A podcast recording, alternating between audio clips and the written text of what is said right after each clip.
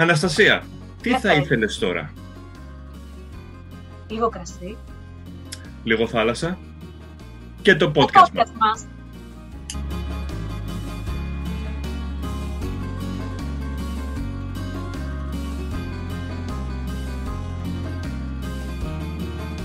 Γεια σου Λευτέρη! Γεια σου Αναστασία. Είναι λοιπόν γεγονός, Ότι έχουμε το podcast μας. έχουμε ένα podcast το οποίο είναι έτοιμο να θριαμβεύσει στα μεγαλύτερα, τις μεγαλύτερες πλατφόρμες του ίντερνετ. Ω, έτσι, πα, πα, πα, πα, πα, πα, πα, πανικούλης, χαμούλης. Πανικούλης και δώσε πόνο που λέμε και στον Μπουρνάζι. Ε, πω, πω, τώρα βγήκανε μπροστά τα δυτικά προάστια. Τι να πούμε και εμείς η Έρμη, η Πελοποννήσι. Πελοποννήσι. Η Πελοποννήσι, να το λέμε και σωστά. Λευτέρη, τι θα λέμε σε αυτό το podcast; Λοιπόν, σε αυτό το podcast θα ξεκινήσουμε να μιλάμε για, τις, για τους Έλληνες που έχουν φύγει από την ε, Ελλάδα, για τους οποιοδήποτε λόγους έφυγαν α, και πήγαν σε άλλες χώρες α, και ποια προβλήματα μπορεί να συνάντησαν στη ζωή τους α, είτε μέχρι να μπορέσουν να γίνουν μόνιμοι σε αυτές τις χώρες ή όταν α, πήγανε α, μόνιμοι κανονικά με χαρτιά από την Ελλάδα α, στις άλλες χώρες Α, θα μιλήσουμε για πολιτιστικά σοκ, τα Ω, οποία α, είμαι Ακόμα σίγουρο, βιώνουμε, ακόμα βιώνουμε. ακόμα βιώνουμε. Έχουμε πολύ μεγάλα α, θέματα να μιλήσουμε για αυτά. Η γλώσσα και διαφορές, η κουλτούρα της κάθε χώρας. Φυσικά πολλά story time θα έχουμε. Περιμένουμε και τις δικές σας ιστορίες, εννοείται. Για αρχή θα μας πεις που μπορούν να μας βρουν τα παιδιά, να μας ακολουθήσουν, να μας πούν τις ιστορίες τους. Θα μας ακολουθήσουν λοιπόν στα εξής. Α, όπως κάθε α, γνωστοί influencers και Αυτό. podcast hosts, σε παρακαλώ πολύ, έχουμε και εμείς τα social media. Λοιπόν, έχουμε α, το Instagram, έχουμε το Facebook, α, σύντομα θα κάνουμε και το Twitter. Θα μπορείτε να μας βρείτε και στο YouTube, να μπορείτε να βλέπετε τα βίντεο που κάνουμε τις ηχογραφήσεις. Θα έχουμε και backstage, να ξέρετε. Μάλλον το backstage θα είναι περισσότερο από ό,τι τα κανονικά βίντεο. και καλή σας τύχη να τα βλέπετε. Α, α, μπορείτε να μας ακολουθήσετε στα social media με το handle OG κάτω παύλα, the κάτω παύλα, podcast. Μπείτε να μας ακολουθήσετε και να μας στείλετε τις ιστορίες σας. Και να ξεκινήσουμε μάλλον με τις δικές μας ιστορίες. Λευτέρη, ποιος άνεμος έφερε στην Αμερική; Ο δυτικός. Διότι έρχομαι από τα δυτικά προάστια και εγώ της Αττικής, α, Μπουρνάζι, Περιστέρι, α, Ατρομητάρα κτλ. Και μεγάλη αδύναμία στον Παναθηναϊκό επίσης. Εννοείται μία είναι ομάδα. Ξέρετε, γι' αυτό κάνουμε podcast με τον Λευτέρη, επειδή είμαστε βάζιλοι. Γιατί διαφορετικά, με ήμασταν άλλοι ομάδες, Σωστό και αυτό. Δεν θα μιλάγαμε 15 ώρες στο τηλέφωνο. Α, γεια σου. Α, έρχομαι από το Περιστέρι της Αττικής, όπου γεννήθηκα και μεγάλωσα μέχρι τα 25 μου χρόνια. Α, τελείωσα το τεχνικό λύκειο σαν α, ηλεκτρολόγος, τεχνικό των εγκαταστάσεων. Α, δούλεψα για πέντε χρόνια στο παιχνιδάδικο α, Μουστάκας, στα κεντρικά στο Περιστέρι.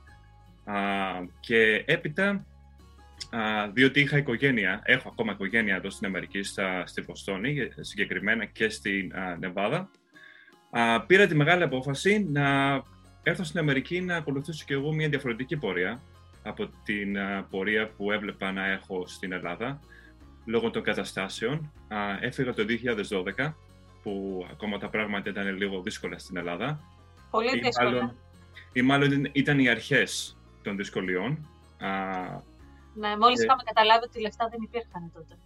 Α, και αυ- μας πήρε πολύ χρόνο να καταλάβουμε ότι λεφτά δεν υπήρχαν, αλλά δόξα τω Θεώ, α, για κάποιους από εμάς που φύγαμε από την Ελλάδα, α, θέλω να πιστεύω ότι α, ένα καλύτερο αύριο δημιουργήθηκε α, στις χώρες στις οποίες επιλέξαμε να πάμε, α, με αποτέλεσμα να έχουμε αυτή την, την χαρά πλέον να μιλάμε για τη ζωή την οποία είχαμε και τα προβλήματα τα οποία αντιμετωπίσαμε στην, α, στην Ελλάδα και πώς έχουμε φτιάξει μια καλύτερη ζωή στις χώρες που ήρθαμε. α, Και ένα πώς καλύτερο έχουμε αύριο. αγκαλιαστεί μεταξύ μας.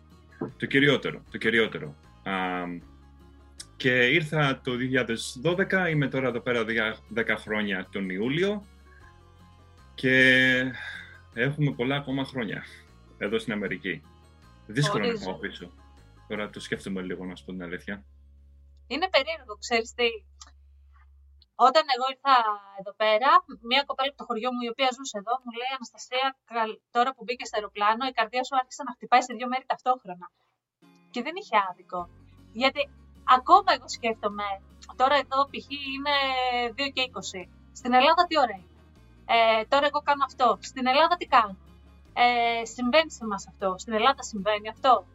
Ε, και πάντα, άμα δείτε, πάντα ρωτάμε τι καιρό κάνει εκεί κάτω, πώς είναι, τι νέα. Είναι, είμαστε βασικά στο μετέχμιο. Η καρδιά μας χτυπάει σε δύο μέρη ταυτόχρονα. Ακριβώς. και ε, νομίζω ότι έχει πάρα πολύ μεγάλο σημαντικό κομμάτι μέσα στη ζωή μας το ότι βλέποντας την ζωή αυτή τη στιγμή που έχουμε φύγει τόσα χρόνια από την Ελλάδα και ποιες είναι οι κατάστασεις τις οποίες βιώνουν, γιατί ακόμα υπάρχουν προβλήματα στη χώρα μας, αλλά με τον τρόπο πλέον που σκεφτόμαστε μέσα σε μια νέα νοοτροπία που έχουμε έρθει, μέσα σε μια διαφορετική κουλτούρα που έχουμε έρθει, αν μπορούσαμε να ξέρουμε αυτά που ξέρουμε τώρα, και να είμαστε πίσω. Και να ήμασταν πίσω. Τουλάχιστον όσοι φύγαμε από την Ελλάδα, πιστεύω ότι θα υπήρχε μια μεγάλη α, ευκαιρία για όλους μας να δημιουργήσουμε μια διαφορετική Ελλάδα. Μια διαφορετική Ελλάδα που πλέον ξέρουμε πώς είναι να δουλεύεις α, χωρίς να έχεις λεφτά. Το ξέρουμε αυτό από την Ελλάδα. Αλλά ξέρουμε πλέον και ότι α, πώς είναι να δουλεύεις σε μια χώρα, να κάνεις λεφτά και να έχεις πάρα πολλές ευκαιρίες. Οι ευκαιρίες είναι... Αυτό είναι που σου δίνει η Αμερική και κάθε ξένη χώρα νομίζω. Και όλοι γι' αυτό φύγαμε, για τις ευκαιρίες που δεν μας δόθηκαν, δόθηκαν ελληνικά, να σου πετύχω. δεν μας δόθηκαν. Tempera Oh. Πώς το λέτε εσείς αυτό εδώ; Α, επίσης για όσους δεν καταλάβατε, το podcast μας θα είναι στα ελληνικά. Οπότε καλύτερα να μάθετε ελληνικά, γιατί ε, το κάνουμε για να σας βοηθήσουμε για τα ελληνικά σας. Εν τω μεταξύ, εμένα δεν θέλετε να με ακούσετε να μιλάω αγγλικά. Είναι πολύ μουτζαχεντίν. Εμένα πάλι όταν πρώτο ήρθα μου λέγανε ότι ακούγομαι σαν, σαν να είμαι Ρώσος μετανάστης. Που εντάξει, τώρα μπορεί ακόμα να ακούγομαι, τι να ξέρω εγώ. Ξέρω μια ρωσική λέξη αγαπημένη μου, το ντασβιντάνια. Μ' αρέσει πάρα πολύ. Εγώ το μόνο που ξέρω είναι δύο λέξεις, τρεις. Ντα, νιέτ και αν το λέω καλά, σπαγκόινι νότσε. Κάπως έτσι. Είναι αυτό; Καληνύχτα. Καληνύχτα. Έλα, ντάγκα σπαζά, δύο ξένοι ρε Δευτέρη. Oh. Μακορά, ντάγκα σπαζά. Πώς τη λέγανε, η. Η Μαρούσκα. Μαρούσκα. Καλή της ώρα εκεί που είναι. Είδατε, τώρα εμείς παίζουμε και με την νοσταλγία σας. Οπότε εσύ Λευτέρη 10 χρόνια, εγώ έχω 5 χρόνια. 5 χρόνια. Πώς είναι τα 15 χρόνια εδώ; εμένα Λευτέρη, να σου πω τον πόνο μου τώρα που σε βρήκα. με, με κυνηγάει ο Ανδρέας ο Παπανδρέου και η Πασοκάρα. Τι έχεις κάνει από την Ελλάδα; Ποιος σε κυνηγάει; Με κυνηγάει η νοοτροπία του Πασόκ. Αυτή εγώ την ήθελα. Και η νοοτροπία της Νέας Δημοκρατίας. Και η νοοτροπία όλων των κομμάτων. Και η νοοτροπία της ιστορίας. Και όλο αυτό που έχουμε σαν Έλληνες. Τι να περιμένεις από άνθρωπο που γεννήθηκε στο νομό Ηλίας, που είναι δίπλα από το νομό Αχαΐας, που είναι η γενέτειρα του εθνάρχη μας, Αντρέα Παπαδόπουλου. Α, μιλάμε για μεγάλη αγάπη. Εννοείται. Εννοείται. Και γεννήθηκα το βρώμικο 1989, όταν όλη η Ελλάδα κεγόταν με το σκάνδαλο Κοσκοτά. Τι περίμενα εγώ άλλο από τη ζωή μου; Δεν μου λες τώρα, υπάρχει, υπάρχει καθαρό έτος; Εσύ που ξέρεις τώρα λίγο περισσότερα. γιατί είσαι... Εγώ που διαβάζω καλύτερη. Ναι. Με την ιστορία που έχω την τρέλα μου καθαρό έτος, καθαρό έτος, τίποτα. Ακόμα και στα χρόνια του Μεγάλου Αλεξάνδρου να γυρίσουμε. Μπα. Οπότε έχουμε μεγάλο έχουμε πρόβλημα. Έχουμε. Οπότε λοιπόν και εγώ έτυχα να έχω την Αμερικάνικη υπηκότητα και λέω τότε στο αγόρι που τον πάνω. Εγώ θα πάω στην Αμερική. Θες να έρθεις; Ε, μου λέει θα έρθω. Άντε τουλάχιστον παντρευτώ κιόλας, να σου δώσω και τα χαρτιά, μην είσαι παράνομος. Ε, και τον παντρεύτηκα. Ε, του έκανα και ένα παιδί, την άλκης της. Ω, έχεις και παιδί; Έχω και παιδί. Ένα Ταλιμπάν δυόμιση χρονών. Την άλκης της. Η ζωή εδώ είναι, α, είναι καλή. Έχουμε πάρα πολλά πράγματα τα οποία α, δεν τα είχαμε α, από εκεί που ήρθαμε στην Ελλάδα, αλλά είναι δύσκολα. Ξέρεις, όταν θυμάμαι από μικρός που είχα το, το μπάρμπα μου και τη θιά μου εδώ στη, στη Βοστόνη, α, όλοι τους φωνάζανε, ξέρεις, σαν το παρατσούκλι, οι Αμερικάνοι, οι Αμερικάνοι, οι Αμερικάνοι, λεφτά, δολάρια, και η εικόνα της Αμερικής που είχα τότε α, ήταν, ξέρεις, καουμπόκο χαπέλο, γυαλί, α, πουρο 30 μέτρα και δολάρια να φεύγουν από τις τσέπες, από, τις, από τα πέτα και από παντού. Να έχουμε να χαλάμε, ρε παιδί μου. Και ξέρεις, τώρα έρχο, ε, ήρθα εδώ πέρα, α, που πρέπει να σου πω ότι ένα από, τα μεγαλύτερα, από τις μεγαλύτερες αναμνήσεις που έχω από την ημέρα που ήρθα, είναι ότι από την ημέρα που κατέβηκα στο, από το αεροπλάνο, α, το πρώτο πράγμα που έκανα α, ήταν να κάνω ένα τσιγάρο. Ήμουν 8 ώρες μέσα στο τσιγάρο, είχα μπαφιάσει. έπρεπε να... έπρεπε... και έκανες... Α, έκανες τσιγάρο έξω. Έξω, έξω. Ήρθε η θιά μου α, μαζί με τον μπάρμπα μου και με πήραν από το αεροδρόμιο και έκανα, ένα, έκανα το πρώτο τσιγάρο. Α, και θυμάμαι τη διαδρομή ότι περάσαμε μέσα από το τούνελ της, α, α, που έχουμε ένα τούνελ εδώ πέρα στη, στη Βοστόνη, από το αεροδρόμιο για να πάμε στη Βοστόνη και την ώρα που κοιμήθηκα την επόμενη, α, την επόμενη μέρα ό,τι είδα ήταν σαν να μου είχαν βάλει ένα τάμπλετ μπροστά στα, στα μάτια μου και το κοίταγα. Πώς είναι τώρα το virtual reality; Ναι. Και έτσι το ενστάθηκα. Και ακόμα θυμάμαι, λες, και ήμουνα μέσα σε έναν α, διαφορετικό κόσμο. Ήταν, ήταν απίστευτο, ήταν απίστευτο. Μα ήταν αυτό που βλέπαμε στις ταινίες, ρε παιδί μου. Και πολύ. κακά τα ψέματα, πολύ μακριά από εμάς, πολύ διαφορετικό. Ε, εγώ δεν θα ξεχάσω ποτέ τους ουρανοξύστες στο Μανχάταν που ήμασταν και κοιτούσαμε πάνω ψηλά και είχε πιαστεί το κεφάλι μας να κοιτάμε και λέγαμε Wow! Και σου έρχονται και σκηνές από ταινίες και λες, εδώ έχει γυριστεί αυτό και εγώ περνάω από εδώ. Και δεν μου λες τώρα, Αναστασία, μιας και εσύ είσαι τώρα στη Νέα Υόρκη, έτσι. Πώς σου φαίνεται η ζωή εκεί, για πες. Δεν μπορώ να την περιγράψω. Οκ. Next question. Κοίτα, πολλές φορές μου λείπει της Ελλάδας η ανεμελιά, ρε παιδί μου, που τελειώναμε τη δουλειά και 10 και 11 η ώρα το βράδυ και βγαίναμε μετά για ένα ποτό ή για ένα χαλαρό περιέ που έβγαινα με τους φίλους μου κάτω. Ή πηγαίναμε στη θάλασσα με τα ποδήλατα, κάναμε τέτοια πράγματα και δεν ήμασταν κουρασμένοι. Εδώ νιώθω συνέχεια κουρασμένη. Τελειώνω τη δουλειά και είμαι ου, πτώμα, δεν μπορώ να κάνω το ένα, δεν μπορώ να κάνω το άλλο.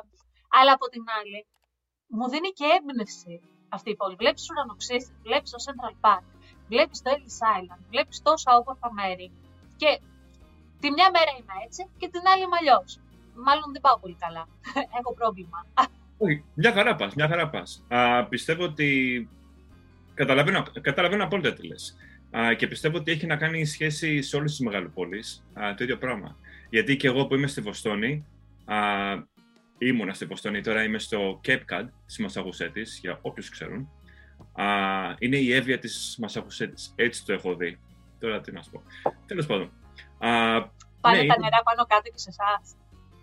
Τα νερά, και τα νερά πάνε πάνω κάτω και πάνω κάτω. Είμαστε, είμαστε πιο άνετοι, ρε παιδί μου. Είναι νησάκι. Δεν είναι νησί, αλλά... Είστε θάλασσα δίπλα και ωραία θάλασσα. Και πολύ ζεστή. Πολύ ζεστή. Δεν είναι Ελλάδα, αλλά είναι ωραία. Είναι πολύ ωραία. Εδώ σε εμάς. Αλλά αυτό που λες για τη Νέα Υόρκη ότι τα βλέπεις έτσι όλα είναι μεγάλα και τα κτίρια και η ζωή και τη μία μέρα είσαι κουρασμένη, την άλλη μέρα είσαι ευδιάθετη. Λες, αχ, τι ωραία, είμαι στην Αμερική, στη Νέα Υόρκη, πάω να δω το Ellis Island, πάω να κάνω κάτι διαφορετικό. Αλλά όπως και να το ξέρεις, όπως και να το δεις, η Νέα Υόρκη έχει μια διαφορετική χαρή από όλες τις άλλες πόλεις της Αμερικής. Α, και πιστεύω ότι έχει, είσαι αρκετά τυχερή που ζεις σε αυτό το κομμάτι της Αμερικής. Είναι το κέντρο του κόσμου. Αλλά να σε ρωτήσω, εσύ μεγάλωσες σε μια τεράστια πόλη, στην πρωτεύουσα της Ελλάδα. Το Περιστέρι είναι, ένας από τους, είναι ο μεγαλύτερος Δήμος της Ελλάδας. Ο πολυπληθέστερος. Ο τρίτος ο τρίτος μεγαλύτερος Δήμος της Αττικής. Α, ο τρίτος μεγαλύτερος της Αττικής. Νόμιζα ότι ήταν ο πρώτος της Αττικής. Είναι ε... Αθήνα, Πειραιά και εμείς. Α, νόμιζα ότι ήταν. Ωραία. Πώς φέρνει λοιπόν από την πρωτεύουσα της Ελλάδας και τώρα μένει σε ένα μικρό μέρος; Πώς φαίνεται; Ξέρεις, μεγαλώνοντας το Περιστέρι, α, ένα από τις μεγαλύτερες ατραξιόν που έχουμε στο Περιστέρι είναι το Μπουρνάζι. Μια περιοχή που έχει, θέλω να πιστεύω ακόμα, έχω πολλά χρόνια να πάω, μπορεί να έχουν αλλάξει τα πράγματα, αλλά τουλάχιστον είχε μεγάλη α, έκταση από καφετέριες, clubs και ερχόντουσαν από σχεδόν όλη την Αθήνα. Και αν όχι την Αθήνα, την Αττική, ίσως και από άλλες περιοχές. Όλοι ξέρανε τον Μπουρνάζι στο Περιστέρι. Είχε κάνει διάσημο και ο Γεωργούλης, το ξέρεις. Εραστής δυτικών προαστίων. και Gucci φόρεμα, Μαζονάκης. Εννοείται. Αλλά δεν ξέρω ποιο βγήκε πρώτα. Το Gucci φόρεμα ή ο, ο Γιωργούλης. Ξέρω, ξέρω. Νομίζω ότι πρώτα βγήκε ο Γιωργούλης, ναι. Και μετά βγήκε το, το Gucci φόρεμα. Μάλιστα. Αυτό πάντα είχα, είχα την απορία. Δεν ήξερα ποιο ήταν Ναι, το... πάντως βγήκανε την ίδια χρονιά. Την ίδια Ε, χρονιά. Την ίδια χρονιά ήταν. Και είχε γίνει πανικός τότε με δυτικά προάστια. Να, είδες τι μου λείπει π.χ. πάρα πολύ από την Ελλάδα και από την παρέα μου κάτω. Που καθόμασταν, ρε παιδί μου, σε ένα καφέ και ξέραμε να πούμε και. Ωραία, είχαμε κοινά σημεία αναφοράς. Αυτό είναι που μου Ακριβώς. λείπει πάρα πολύ. Να πούμε για τον Ζάχο Δόγκανο, κύριος Δημούτρη. Τώρα, εγώ αν πω σε κάποιον εδώ, κύριος Δημούτρη, ή θα φάω σκαπανόπιτα, δεν θα με Ακριβώς. καταλάβει. Ή άμα πω, καλέ κόβεται το σεξ. Θεοπούλα. Έλατε. Δεν θα με καταλάβει. Ακόμα και οι Ελληνοαμερικάνοι ίσως α, να μην έχουν αυτή την, την τάση να πηγαίνουν να βλέπουν κάτι ελληνικό, κάποιες ε, παλιές ελληνικές σειρές. Νομίζω ότι αυτά που βλέπαμε εμείς σαν παιδιά δεν τα έχουν δει. Ενώ τώρα ε, έχουν γίνει πιο εύκολα τα πράγματα. Βλέπουν, νομίζω, αγρίε μέλη σε σασμό. Α, εγώ τελευταία φορά που είδα τηλεόραση ελληνική πάει πάρα πολύ καιρός, μη σου πω και χρόνια, α, γιατί πλέον η ζωή α, και οι ασχολίες που έχω μέσα στην καθημερινότητά μου α, δεν μου το επιτρέπουν να καθίσω να δω κάτι ελληνικό, ξέρεις, μια ελληνική σειρά. Α, ίσως το επιδιώκω κιόλας να μην δω κάτι για να μην στεναχωριέμαι, για να Ναι. μην θυμάμαι, ξέρεις, να μην έχω αναμνήσεις, να μην αναπολώ, είναι πολλά πράγματα, αλλά έχω πάρα πολύ καιρό να δω. Εγώ ξέρει με τι νοσταλγούσα πάρα πολύ. Μη γελάσεις. Ε, δεν Ότι- υποσχόμαι. με τις οικογενειακές ιστορίες. Αυτό που Ακόμα παίζονται οικογενειακές ιστορίες, να ξέρεις, ναι. Που δεν Οικογενεια- έπαιζαν ηθοποιοί, έπαιζαν ε, κανονικοί. Ε, άνθρωποι, σαν Ω, εμάς. κατάλαβα ποιο λες. Ναι, ναι, κατάλαβα ποιο λες. Αυτό το θυμάμαι, ναι. Αυτό που ήταν εντελώς τραγικό και cult και tragic, αλλά έδειχνε διάφορα σημεία, ρε παιδί μου, από πόλεις που γυριζόντουσαν οικογενειακές ιστορίες και ήμουν κάπω. Και ξέρεις τι έβλεπα τις προάλλες; Art Attack. Ποιο; Art Attack. Που το βλέπαμε στην ΕΤΕΝΑ, Art Attack με εκείνον. Ναι, Τι μου θύμισες; Και είχε και μία... α, κάτι είχε αυτός και... Ε, ω, ήταν ένα αγαλματίδιο, ήταν το κεφάλι, μια... ακριβώς το αγροτήριο που δομή. μιλούσε. Ναι, ξέρεις πόσα χαρτιά υγεία και πόση κόλλα τλακόλ έχω χαλάσει στη ζωή μου για να φτιάξω αυτά που έφτιαχνε ο Art Attack. Τι μου θύμισες τώρα, ε; Μιλάμε ιστορίες... Ω, με πήγες τώρα πόσα χρόνια πίσω, δημοτικό. Ναι, εκεί δημοτικό που τα βλέπαμε και προσπαθούσαμε να τα φτιάξουμε. Ε, εν τω μεταξύ, εγώ έχω δύο χάλια χέρια. Δεν ε, είναι καθόλου creative που λένε και στο χωριό μου. Δεν μπορώ να φτιάξω τίποτα. Από ποιο χωριό είσαι; Βάρδα Ηλίας δίπλα από τη νέα Μανολάδα με τις φράουλε. Τιμημένος Ω. νομός Ηλίας με τις φράουλε. Λοιπόν, Thundercats έβλεπε. Πάνθρο. Πάνω. Εγώ τσιτάρω, δεν είχατε κάτι Γιατί άλλο. είχε να τα... διαβάσω. τα... Πώς, πώς τα λέμε, τα ροπαλάκια, ξέρω εγώ πώς τα Ναι, λέμε με, στην Ελλάδα. με κάτι σίδερο που ήταν. ε, Ναι, ναι. Και όλες- μια φορά λοιπόν προσπαθούσα να πείσω τον αδελφό μου να του βάλω χαρτί υγείας και ατλακόλ να τον κάνω μαύρα. Oh my God. Φυσικά και ο Σωτήρης δεν δέχτηκε ποτέ να το κάνει αυτό και ένα project μου πήγε άπατο. Τώρα που είπες α, Thundercats, από κινούμενα σχέδια, θυμάμαι ξυπνάγα το πρωί, ξέρω εγώ, Σαββατοκυριακά, 7 η ώρα και έβλεπα στο, τότε είχαμε τον Αντένα, έβαζε κινούμενα σχέδια, το Mega έβαζε κινούμενα Το σχέδια, Star, το Star, το α, Disney Club βλέπαμε στο Disney Mega. Club. Με τον Α, Λικούργο με- και την Καρολίνα. Ε, απίστευτη, έτσι. Ναι. Απίστευτη. Οι δύο τους ήταν, ήταν φοβεροί. Αλλά ένα από τα αγαπημένα μου α, από τις αγαπημένες μου σειρές που έβλεπα όταν ήμουν μικρός ήταν τα Power Rangers. Θα σου πω Εννοείται!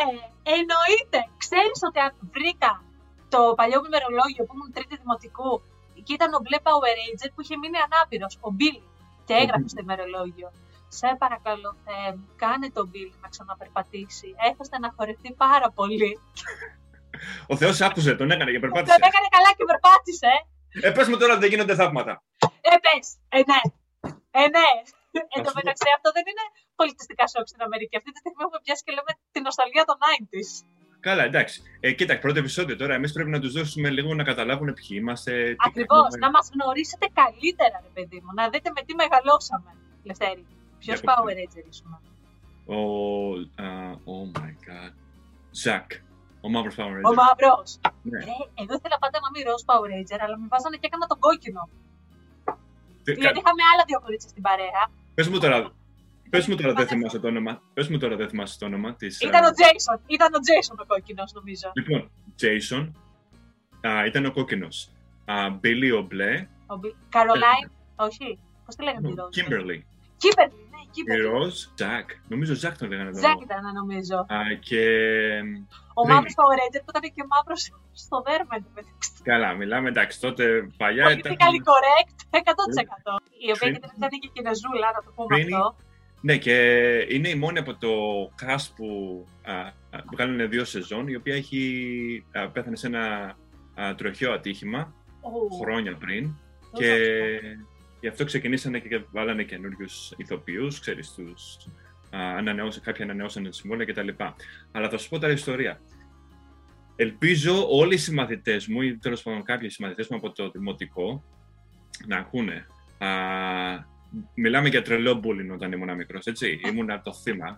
Θα έλεγα τώρα κάτι γαλλικά, αλλά Δεν σε έχω για Περάσαν θύμα, τα γιατί για αυτά που μου είχες πει ότι έκανες στην Ιωάννα, δεν σε έχω για θύμα. Η Ιωάννα είναι η αδελφή του Λιθέρη, να ξέρετε. Η Ιωάννα είναι αδερφή μου, της α- είναι η αδερφή μου. Καλή της τύχη και εκείνη. Τι σου κάνανε αυτό, παιδί μου, άνοιξε μου την καρδιά σου. Πες μου τον πόνο. Όχι, τίποτα, τίποτα. Απλά ξέρεις, κοίταξε να δεις. Πάντα υπάρχει ένα άτομο μέσα στο, στην τάξη, ο οποίος είναι αυτός που θα πάρει, ξέρεις, όλες τις πλάκες, θα τους κάνουν τις πλάκες, τις φάρσες και ούτω καθεξής. Ε, στην τάξη μου, ξέρω εγώ, ήμουν εγώ. Μπορεί και εγώ, ξέρεις, να μην ήμουν ο καλύτερος και να έκανα κι εγώ κάτι, αλλά θυμάμαι την πλευρά μου. Π.χ. Τέλος πάντων, α, θυμάμαι ότι όταν βγήκαν οι Power Rangers, α, είχαν το Ninja style. Ήταν, ξέρεις, που φοράγανε τα, τις κορδέλες και τα λοιπά. Ναι, Εκεί πέρα από εμένα, ακριβώς απέναντι, ήταν ένα υφασματουργείο. Και πήγα, πήρα όλες τις κορδέλες, άσπρη, μαύρη, μπλε, κίτρινη, ροζ και κόκκινη.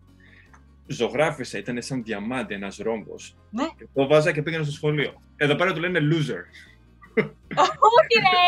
Ήσουν, Nerd. είχες το rock style. Εγώ τα βάζω τώρα τις μπαντάνες αυτές και πόσε συναυλίες. Εντάξει, εντάξει. Εγώ το ξεκίνησα λίγο πιο, νω- πιο νωρίς. Εσύ το ξεκίνησες πιο νωρίς. Ε, ταλεντάρα. Και να σε ρωτήσω, επειδή μπήκα στο Instagram και διάβασα το βιογραφικό σου, Οχ. πώς μπήκε το rap στη ζωή σου; Το rap στη ζωή μου, oh my god. Το, το rap, ε, ε, δεν μπορώ να ζήσω το, χωρίς το rap. Ας ξεκινήσουμε με αυτό. Δεν μπορώ να, χω- να, να ζήσω χωρίς το rap. Αλλά το old school, αυτό το οποίο μεγάλωσα και αυτό το οποίο πίστεψε το ή όχι, έμαθα να μιλάω αγγλικά μέσα από το hip hop. Α, γνωρίστηκα με το hip hop α, γύρω στο, θα πω το 97, όταν είχαν έρθει τα ξαδέρφια μου από εδώ την Αμερική στην Ελλάδα και θυμάμαι ο ξάδερφός μου ένας α, έψαχνε απεγνωσμένα να βρει το MTV στην Ελλάδα. Γιατί ξέρεις, ήταν η γλώσσα, ήθελε να ακούσει κάτι αγγλικό κτλ. Και το βρήκαμε και το πρώτο τραγούδι ήταν ε, του Puff Daddy τότε, το I'll Be Missing You, α, το οποίο ήταν ένα τραγούδι για το θάνατο του α, Notorious B.I.G. Και αυτό το τραγούδι με έκανε και αγάπησα το hip hop. Αγάπησα το hip hop. Και μετά σιγά σιγά ξέρεις, άρχισα να βλέπω κάποια βίντεο στο α, MTV κτλ. κτλ όπου η μεγαλύτερη μου αγάπη είναι ο Snoop Dogg. Α, μέσα από το Τερερερε. Snoop Dogg, ακριβώς. Snoop Dogg, α, μέσα από τους στίχους του, που δεν είναι και καλύτεροι, α, αλλά ο τρόπος που τραγουδάει α, ήταν πάρα πολύ εύκολο σε μένα στο να καταλάβω τι λέει, να μπορώ να διαβάζω τους στίχους και να μπορώ να μάθω να αρθρώνω καλύτερα τις αγγλικές λέξεις. Ε, Τώρα, πες αν τώρα πεις- για τους τοίχου του Snoop Dogg ότι δεν είναι καλύτεροι. Έχει ακούσει τι ακούνε τα μικρά στην Ελλάδα.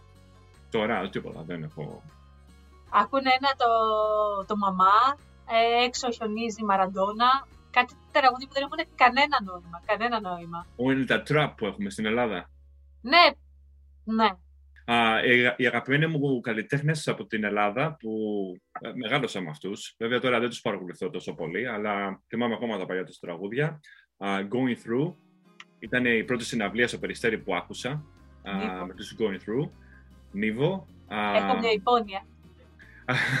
Αγιά σου. Α, ποιος άλλο. Α, ε, το αγαπημένο μου τραγούδι από τα παλιά των Going Through είναι το Χωρίς Παράπονο. Α, Και νομίζω. Δεν θυμάμαι ποιο άλμπουμ είναι, τέλος πάντων. Αλλά ήταν από τα πρώτα, τις πρώτες κασέτες που είχα πάρει. Και το πρώτο CD με ξένη μουσική ήταν από το Cypress Hill. Ου. Πήγα, πήγα και εγώ στα βαριά τα... Ναι, εσύ έπεσε Αμερικάνικα. στα βαριά τα Αμερικάνικα, ρε παιδί. μου. Α, για πες μου εσύ για τη α, μουσική σου και τις επιρροές που είχες μέσα από τη ζωή σου, πώς μεγάλωσες. Εγώ λοιπόν, μεγάλωσα με έναν πατέρα που ήταν μπουζουκόβιος και πανηγυρτζής. Δεν έχουμε αφήσει με τον αδελφό μου πανηγύρια πανηγύρι. Όπου έβγαινε ο Μάκης ο Χριστοδουλόπουλος ήμασταν εκεί. Καλή τώρα Όπου- εκεί που να είναι. Ε, όπου τραγουδούσε η Χαρά η Βέρα και η Φιλιό Πυργάκη ήμασταν εκεί. Respect. Τι respect, δηλαδή. Είμαι, περιμένουμε Μάκη Χριστοδουλόπουλο να βγει στο πανηγύρι στο στρέφι. Με όλους τους Αθήγανου από κάτω. Και βγαίνει δυόμιση ώρα το πρωί ο Χριστιανός. Είμαι εγώ με τον Σωτήρη να έχουμε αποκοιμηθεί πάνω στην καρέκλα, την πλαστική, αφού έχουμε φάει 20 κιλά φιστίκι αράπικο καθένας.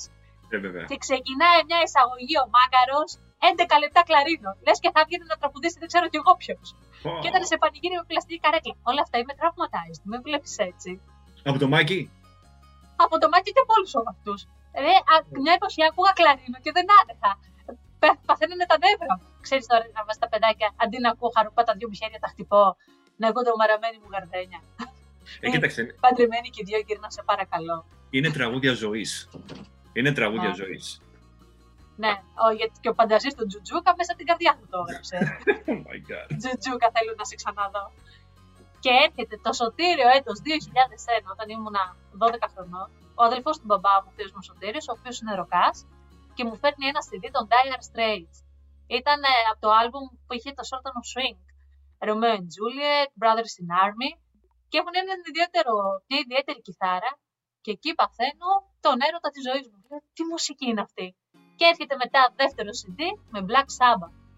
Ω, Iron Man, ω. Paranoid. Ξεκινάω να, να χτυπιέμαι και όταν ήμουν εγώ τρίτη λυκείου, ή όταν ήμασταν βασικά στο Λύκειο, ε, κάνανε το Californication, Red Hot Chili Peppers. Ναι. Ε, αγαπημένο τραγούδι το Snow, το είχα μάθει απ' έξω. Ήταν το πρώτο τραγούδι που μάθα στα αγγλικά απ' έξω. Και εκεί ερωτεύτηκα την, ε, τη rock μουσική, βέβαια. Να πω τώρα και μεταξύ μας να μην είναι αυτό, μην διαρρεύσει παρά Ε, έξω. καλά, κλείνουμε. Εντάξει. ε, Ναι, εδώ, μεταξύ εμού, Εντάξει. εσείς που μας ακούτε, Ακριβώς. Ω φοιτήτρια στη Θεσσαλονίκη, Οχ, είχα, είχα φάει πολλά πινιντάρικα στον πατέρα μου πηγαίνοντας στα μπουζούκια. Πάολα Ρόκο, Πάολα Παντελήτης Καράς, Μακρόπουλος Καράς. Θυμάμαι, ήμασταν στο Λουτράκι ένα καλοκαίρι με τη μάνα μου, τη γιαγιά μου και την αδερφή μου, πιτσιρίκια εμείς. Ξύπναγε το πρωί καράς. Κοιμόσουνα με καράς. Ποια α, τραγουδάκια για να σε βάλουν στο ύπνο, στο- για, για να σε βάλουν στον ύπνο. Θα μου κλείσεις το σπίτι, με έχεις κάνει αλήτη. Άστε να λέει, ξέρω εγώ ποιος, ποιο Άστε να τραγουδιά λέει. έλεγε τότε. Ναι. Αυτό τι είχε κάνει με του Pix Lux. Είχαν κάνει στροφή Pix Lux. Ε, το μόνο Λες τραγούδι. την Ελλήνη. Ναι, Ο, Κα- ο Καράς, α, πάντα μ' άρεσε η μουσική του. Α, πιστεύω ότι η στίχη του ήταν ε, λίγο διαφορετική από τους, διαφ- από τους άλλους λαϊκούς καλλιτέχνες. στίχους είχε καλούς. Είχε καλούς στίχους. Α, βέβαια δεν, έχω, δεν τον έχω ακούσει ποτέ μου σε live, α, πώς θα το πεις τώρα, εκδήλωση. Ναι, σε live. Ναι. Σε live. Α, αλλά αυτός που βγάζω το καπέλο μου και άμα μας ακ- όχι άμα, όταν θα μας ακούσει, Όταν θα μας ακούσει. όταν θα μας ακούσει. Α, κύριε Πάνο Κιάμο, θέλω να σας ευχαριστήσω για τώρα τη χρονιά δεν μπορώ να θυμηθώ, μπορεί να ήταν το 10, μπορεί να ήταν το 11. Θέλω να σας ευχαριστήσω για τις τέσσερις φορές που ήρθα στο μαγαζί σας και πραγματικά τα έσπασα όλα. Ω! Κιάμος, ποιος Snoop Dogg εκείνη την ώρα μου έλεγε σε μένα; Ε, να σου πω κάτι μεταξύ μας. Πολύ ωραίο ο Slash π.χ. εγώ που λατρεύω και οι Guns N' Roses και οι Black Sabbath και οι Dire Straits.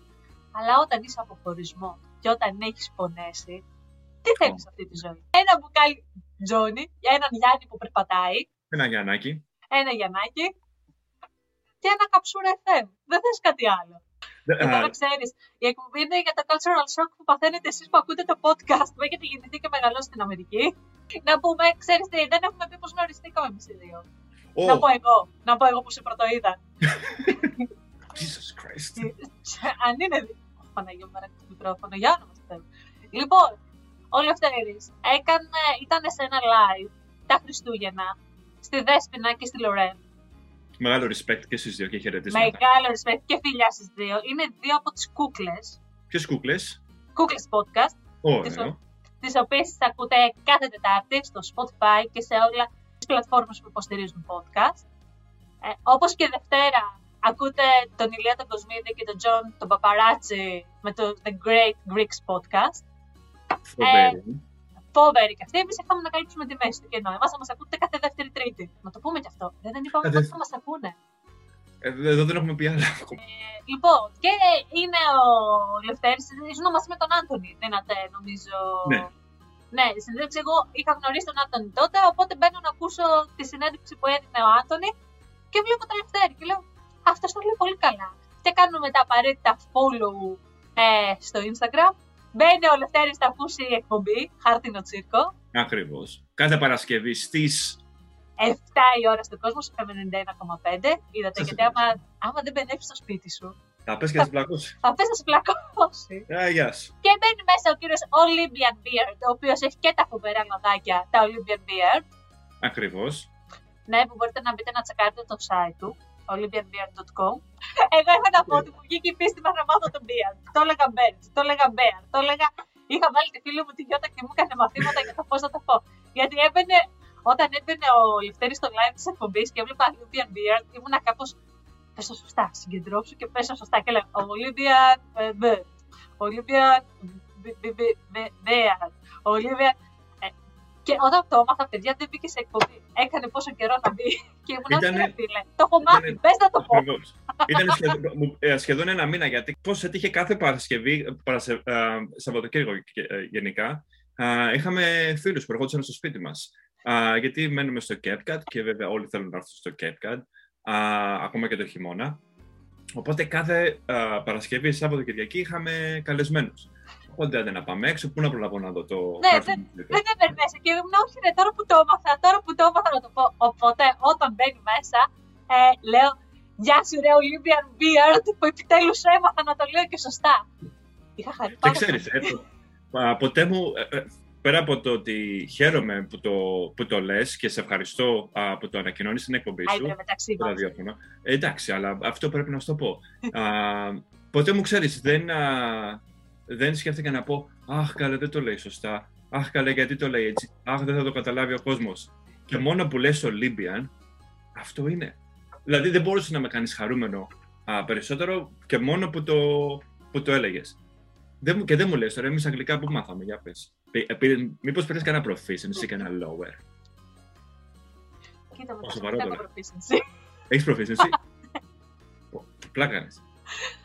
όχι, όχι. Ο μπαμπάς μου με είχε στείλει και στην Αγγλία όταν ήμουν 11 χρονών για να μάθω καλύτερα τα αγγλικά. Να μιλάω σαν τους Λονδρέζους. Ναι, να λέω Good morning, how are you? Could I have a bottle of water, please? Και δεν θα ξεχάσω ποτέ, ρε Λευτέρη, και άλλο παιδικό τραύμα. Τώρα που σε βρήκα εδώ, είσαι ο ψ- ο ψυχολόγος μου. Πες, ακούω εγώ, δεν έχω πρόβλημα. Είμαι στην Oxford Street Μμμ. και προχωράω και έχω γκανιάξει για νερό. Θέλω να πιω νερό το καημένο. Παιδάκι μικρό ήμουν, 12 χρονών. Και μπαίνω μέσα σε μια πίτσα hut και λέω water. Και μου κάνει εκεί αυτή, I beg your pardon. Και λέω water, water please. Είχα σκάσει όπως καλοκαίρι, μάλιστα. Και μου λέει I beg your pardon, I cannot understand you, my sweetheart. Και είμαι κάπως, ah, could I have a bottle of water please; Και μου λέει, what, your accent is not so good. Ήθελα να της πω, could I have a bottle of water please; Όταν λοιπόν μετά από μισή ώρα μου το έδωσε, νομίζω ότι σηκώθηκα και αυτή χωρίς να την πληρώσω. Είναι το πρώτο πιστόλι που έχω ρίξει. Και καλά τις έκανες. Ναι, ρε, γιατί βλέπεις ένα χρο- παιδάκι 12 χρονών. Δεν του δίνεις ένα ποτήρι νερό να πιει. Α το καλό. Όσοι μας ακούτε από Αγγλία, πείτε μας αν αυτοί οι άνθρωποι είναι τόσο κρυόπλαστοι. Τουλάχιστον εδώ στην Αμερική ένα ποτήρι νερό στο δίνουν. Δεν Ω, θα καλά, πρέπει να δεν- ψοφήσει κάτω. Δεν το συζητώ. Αλλά τώρα δεν μου λες. Εσύ άντε- πώς πή- εσύ πώς έμαθες αγγλικά όμως, Λευτέρη; Ω, πώς έμαθα αγγλικά. Ναι, Ω, εγώ, εγώ έχω κάνει 47 χρόνια στο σχολείο proficiency και έχω πάει στο, στο Θιβέτ και έχω μάθει. Α, εγώ, Ε, θέλουμε να σας πούμε ότι το 1987 που είναι στο email μας δεν είναι ημερομηνία γέννησης του Λευτέρη. Το 47 είναι κανονικά γεννημένος. Α, με, με, ναι, με, είμαι πολύ μεγαλύτερος από το δείχνω. Αλλά είναι τα λάδια που βάζω και με κάνουν και φαίνομαι. Είναι τα λάδια του Olympian Beer. Γι' Ναι, αυτό πρέπει να ακριβώς. τσεκάρετε. Α, ποτέ μου, α, τώρα αστείο αυτό που θα πω, αλλά ποτέ μου δεν, α, α, όσο μεγάλωνα δεν είχα την θέληση, την ανάγκη, ξέρεις, να μάθω αγγλικά. γιατί όταν ξεκίνησαν πλέον τα αγγλικά και ερχόντουσαν στο σχολείο μας, σαν α, αγγλική γλώσσα στο δημοτικό, α, ήμουνα ο μόνος, επειδή δεν μπορούσαμε να, α, να πληρώσουμε για τα φροντιστήρια κτλ. Να πάω για αγγλικά. Ήμουν ο μόνος στην τάξη μου που δεν πήγαινε φροντιστήριο. Επομένως, ένα από τα τεστ, τώρα, άμα το θυμάται καλή της ώρα και το θυμάται τα σκάλα που είχα, μας έδωσε το τεστ, ξέρω εγώ πότε ήταν. Και σε κάθε απάντηση που ήταν στα αγγλικά, εγώ έλεγα Δεν ξέρω να μιλάω αγγλικά. Στο σταυρό που σου κάνω, αυτή ήταν η απάντηση, ξέρω εγώ στις 10 ερωτήσεις που μας έκανε, αυτή ήταν η απάντηση. Στα ελληνικά, δεν ξέρω να μιλάω αγγλικά. Γιατί ξέρεις, όλοι λέγανε γιατί δεν μιλάει, γιατί το ένα, γιατί το άλλο. Δεν παρατάτε, ρε παιδιά. Αφήστε με στην ησυχία μου. Ο αδελφός μου έλεγε: Εγώ είμαι Έλληνας. Δεν μιλάω αγγλικά. Αλλά ήρθε μετά το 97 που ήταν και ε, το hip hop, ας πούμε, η μουσική, που κάτι έκανε κλικ μέσα μου. η μουσική, η στίχη, ήθελα να μάθω περισσότερα που είχε ως αποτέλεσμα α, όλα τα αγγλικά που έμαθα να τα μάθω ως επιτοπλίστων από το σχολείο, α, γυμνάσιο, λύκη κτλ. από τη μουσική και έπειτα από ταινίες, από τους υπότιτλους α, και έτσι έμαθα να μιλάω αγγλικά. Οπότε τώρα, αν κάποιος με ρωτήσει, ας πούμε, α, εδώ στα, στα Αμερικάνικα, α, πώς θα του πω να μου δώσει ένα ποτήρι νερό, ξέρω, just give me a bottle of water, yo. Oh. Πετάμε και κανένα γιο για να μην ξεχάσουμε από πού ερχόμασταν. Ω, εντάξει, αν είχα μικρόφωνο θα. Έχω μικρόφωνο να το κουνάω τώρα. Θα έκανα πουπ. Και θα το πέταγε. Ναι, θα πέταγα το μικρόφωνο κάτω. Υπήρχε ένα, έχω ένα πολύ καλό μου φίλο, τον Παναγιώτη το Ματζόρο. Α, ο οποίος... Γεια σου Παναγιώτη Ματζόρε. Γεια σου Παναγιώτη Ματζόρε. Α, ο οποίο και εγώ και αυτό είχαμε μεγάλη αγάπη στο Δόγκανο. Και όπω ανέφερε προηγουμένω για, για την Τέμπορα, υπήρχε ένα επεισόδιο το οποίο κάτι ήταν με μια γυναίκα από την Αγγλία, κάτι είχε μια ερωμένη, αλλά έπρεπε, ε, μιλάγε αγγλικά και θυμάμαι ο Δόγκανος έλεγε uh, well, uh, well, uh, well, oh, well, well, well. Και το έχουμε αυτό και μας έχει μείνει, οπότε δεν το έχω ακόμα, ξέρεις, δεν λέω ας πούμε well, oh well, αλλά είναι, ξέρεις, μια τάκα που τη χρησιμοποιούμε αρκετά πλέον. Ε, εμένα μου είχε μείνει που το έκανα πολύ συχνά με τον αδελφό μου και με, την, με τη φίλη μου Θοδώρα, που ήταν από το άκρου οικογενειακών που έχουν έρθει οι δύο Άγγλοι και τους φιλοξενεί ο Μπέζος. Όλε αυτέ τι με τον Μπέζο. Και κάνουν. Oh, bye. Oh, bye. Bye. Oh, oh, oh. Και μιλάνε συνέχεια με το oh, oh, oh. Αντιμετώπισε ποτέ ε, πρόβλημα να σου την πούνε για την προφορά σου, παιδί μου. Ω, ναι, πολλές φορές. Αλλά ξέρεις πιο πολύ στο ότι ας πούμε μπορεί να έλεγα μία λέξη την οποία μπορεί να μην την προφέρα καλά ή μπορεί να την πρόφερα σωστά αλλά κάτι ξέρω εγώ να μην καταλαβαίνανε αλλά όχι ότι ξέρεις κάποιος μου είπε τι λες ρε παλικάρι ξέρω εγώ τι σημαίνει αυτό απλά ξέρεις με ξαναρωτάγανε, με ξαναρωτάγανε κτλ. Αυτό είναι το καλό. Εμένα δεν μου φέρθηκαν τόσο καλά με το αν ξέρω να μιλάω αγγλικά ή όχι. Δηλαδή είχα περιστατικό που μιλούσα στο τηλέφωνο και πετάγονταν οι άλλοι και με διόρθωνε το πώς μιλάγε. Ναι, το πώς μίλαγα με την προφορά μου. Γιατί δεν έχω. Ε, στην Ελλάδα έχουμε γεννηθεί, στην Ελλάδα έχουμε μεγαλώσει. Δεν έχω ούτε τη λουγρέζικη προφορά, έχω την Αμερικάνικη. Έχω, έχω μια δική μου προφορά. Ε, και πεταγόταν να με διορθώσουν και πάντα δεν μιλάω στα αγγλικά, δεν μιλάω στα αγγλικά. Και υποσυνείδητα σου μένει ρε παιδί μου ότι ξέρεις κάτι, μπορεί να μην μιλάω καλά αγγλικά. Που δεν είναι αυτό, αυτοπεποίθηση χρειάζεται και λάθος να κάνεις, κλάει. Ναι, δεν υπάρχει τέτοιο πρόβλημα. Και θέλω να, να αναφέρω επίσης ότι ένα από τα μεγαλύτερα προβλήματα τα οποία ίσως δεν φαίνεται τόσο πολύ στη ζωή μας, αλλά σίγουρα είναι η γλώσσα. Αλλά όπως θυμάμαι, ξέρω εγώ, στην Ελλάδα υπήρχαν, είχαμε πολλούς αλλοδαπούς. Καλή ώρα ναι. όπως εμείς ήρθαμε σε μια άλλη χώρα, είχαμε και στην Ελλάδα. Ακριβώς. Τώρα δεν θα πάω, α, ξέρεις, μετανάστες αν είναι, αν, πώς έχουν έρθει κτλ. Αλλά ε, όπως έχουμε και εμείς εδώ, α, θυμάμαι στην Ελλάδα πολλοί ξένοι προσπαθούσαν να μάθουν να μιλάνε τη γλώσσα. και νομίζω ότι είναι πάρα πολύ θετικό. Έστω μια προσπάθεια στο να μάθεις να, να, να μιλάς τη γλώσσα, να μπεις μέσα στην κουλτούρα, γιατί η γλώσσα έχει πάρα πολύ μεγάλη βασική επιρροή στην κουλτούρα. Ναι, μα η γλώσσα είναι η κουλτούρα. Ακριβώς. Νομίζω ότι είναι πάρα πολύ θετικό. Οπότε, άμα μπορώ να βοηθήσω κάποιον, ας πούμε και τώρα, α, άμα α, δω κάποιον ο οποίος δεν ξέρει να μιλάει καλά αγγλικά, γιατί έχει έρθει από άλλη χώρα κτλ., θα προσπαθήσω να τον βοηθήσω να πρώτα απ' όλα να καταλάβω τι θέλει και έπειτα να τον βοηθήσω να το πει. Τέλεια. Νομίζω όμως στο επόμενο επεισόδιο, γιατί τώρα κάπου εδώ φτάνουμε στο τέλος μας. Κιόλας, δυστυχώς. Δυστυχώς. Πρέπει να μιλήσουμε για το σοκ που πάθαμε με τις λέξεις που είναι αγγλικές και έχουν γίνει ελληνικές. Ω, oh, βέβαια. Εδώ έχουμε. Θα κάνουμε ένα επεισόδιο μόνο σε αυτό. Θα λέμε Εννοείται το, ένας μετά τον άλλον λέξη. το επόμενο επεισόδιο, λοιπόν, σε δύο τρίτες από τώρα, συντονιστητέ στο OG Podcast με τον Λευτέρη. Και την Αναστασία. Λίγο κρασί. Λίγο θάλασσα. Και το podcast, και το podcast μας. Και μην ξεχάσετε να μας ακολουθήσετε στα social media OG κάτω παύλα The κάτω παύλα Podcast και περιμένουμε να ακούσουμε τις δικές σας ιστορίες και μπορείτε επίσης να μας στείλετε και email στο OG τελεία. χίλια ενενήκοσα ογδόντα επτά. Τελεία. χίλια ενενήκοσα ογδόντα ένια at gmail.com